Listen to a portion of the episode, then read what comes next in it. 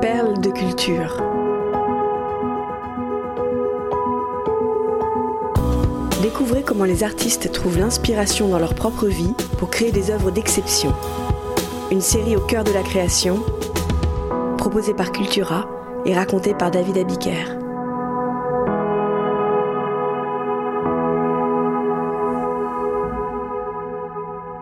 L'Aziza de Daniel Balavoine.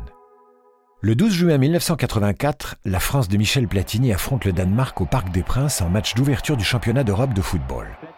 À la 78e minute, le numéro 10 offre la victoire aux Bleus et lance le 11 de Michel Hidalgo de la meilleure des manières dans la compétition. Cinq jours plus tard, ce n'est pas sur le gazon, mais dans les urnes que les Français ont rendez-vous. Ce 17 juin 1984, ils sont appelés à élire leurs députés européens. À 20h, les résultats tombent. La liste d'Union de la droite, conduite par Simone Veil, l'emporte largement. Mais l'info la plus importante est la percée du Front National. Avec près de 11% des suffrages, le parti d'extrême droite talonne désormais le Parti communiste. Le cœur à gauche, Daniel Balavoine assiste épouvanté à l'émergence du FN. Le discours xénophobe de Jean-Marie Le Pen inquiète le chanteur sur le plan politique mais surtout personnel. Sa compagne, Corinne Barcessa, est juive marocaine. Il a croisé pour la première fois le regard de cette resplendissante princesse d'Orient lors d'une manifestation sur l'esplanade de la Défense en 1981. Chez Balavoine, la politique et l'amour ne sont jamais très éloignés. Après tout, dans les deux cas, c'est toujours une affaire d'engagement. Corinne travaille dans le monde de la musique comme attachée de presse.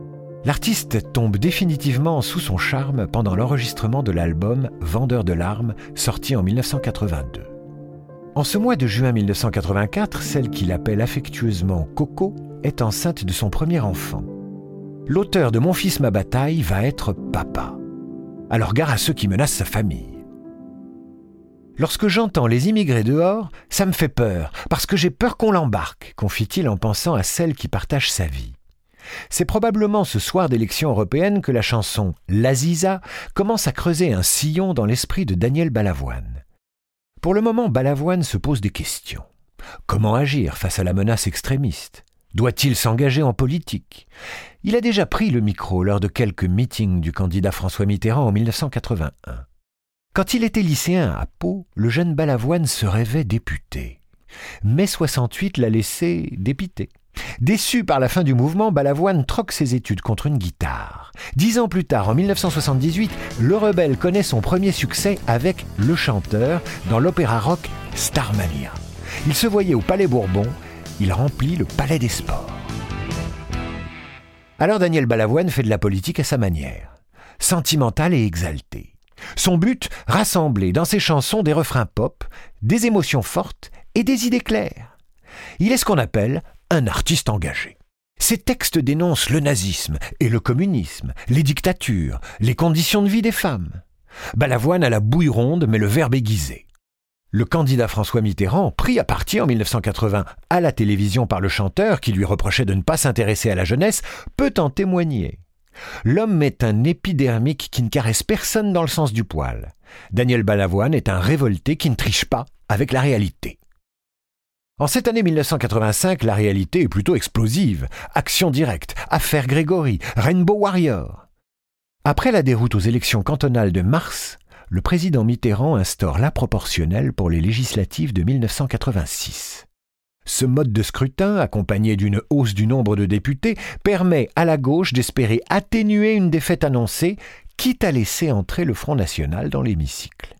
Face à Jean-Marie Le Pen, qui stigmatise les étrangers, un discours de tolérance se fait entendre. Le 15 juin, l'association SOS Racisme, fondée l'année précédente, organise la fête des potes à la Concorde. Balavoine est présent. La vedette appartient même au comité SOS Racisme de sa ville de Colombes. Un militant discret qui trace sa propre ligne. La mode qui m'agace en ce moment, c'est de dire on est contre le racisme, on est contre Le Pen, déclare-t-il. Moi, je ne suis pas contre Le Pen. Moi, je suis pour les Arabes. Ce n'est pas pareil. Parler de ce que je n'aime pas m'ennuie de plus en plus. Et j'ai décidé d'être enfin positif, par le biais d'une chanson d'amour qu'on pourrait taxer de biographique, puisque la compagne de ma vie est une jeune femme juive marocaine. Cette chanson qu'il annonce, c'est l'Aziza, qui signifie chérie en arabe. Balavoine l'a écrite d'abord pour Corinne, qui a donné naissance à son fils Jérémie. La petite brune entourée d'un drap dans une petite rue de la Casbah, au milieu de Casa. C'est elle, bien sûr. Il mêle sa vie privée à un discours universel et militant sur la tolérance et le droit du sol. Ta couleur et tes mots, tout me va, clame-t-il avec cœur. Que tu vives ici ou là-bas, ce n'est pas un problème pour moi. L'Aziza, je te veux, si tu veux de moi. Balavoine a toujours ce qu'il appelle une grande gueule. Désormais, il cherche à utiliser sa liberté de parole pour faire passer des messages. Enregistré pendant l'été en Écosse, son huitième album Sauver l'amour sort en octobre 1985, propulsé par le 45 tours de l'Aziza. Le single entre au top 50 le 23 novembre à la 40e place. Porté par un clip tourné au Maroc et à Paris, l'Aziza dresse un pont entre les cultures. Le 7 décembre, Balavoine reçoit le prix de la chanson antiraciste à la fête des potes au Bourget. Alors qu'on lui demande d'assurer la promotion de l'Aziza, Balavoine préfère embarquer en janvier 1986 dans une nouvelle édition du Paris-Dakar. L'artiste y a déjà participé deux fois comme pilote. Cette fois, il intègre la caravane avec les paris du cœur. Le principe de cette action humanitaire, profiter de la logistique de la course pour installer des pompes à eau dans les villages africains. Le 14 janvier, l'hélicoptère dans lequel il a pris place avec Thierry Sabine, le fondateur de l'épreuve, et trois autres personnes, s'écrase dans le désert. Postscriptum. En 1980, Daniel Balavoine taille pour Johnny Hallyday un tube sur mesure. Je ne suis pas un héros. Enregistré en février, le morceau sort sur l'album à partir de maintenant, qui paraît le 25 juin. Le disque manque de punch et ne reste pas dans les annales. Quant à Je ne suis pas un héros, ne bénéficiant d'aucune mise en avant, il fait un flop. Daniel Balavoine est plus frustré que déçu. Sur les conseils de Johnny, il décide de reprendre sa mélodie à son propre compte, à la façon du taulier. Balavoine s'époumonne comme un fou et Je ne suis pas un héros devient un tube. En 1990, sur la scène de Bercy, Johnny Hallyday entame pour la première fois en concert Je ne suis pas un héros. Un hommage à son auteur tragiquement décédé quatre ans plus tôt, durant le Paris-Dakar.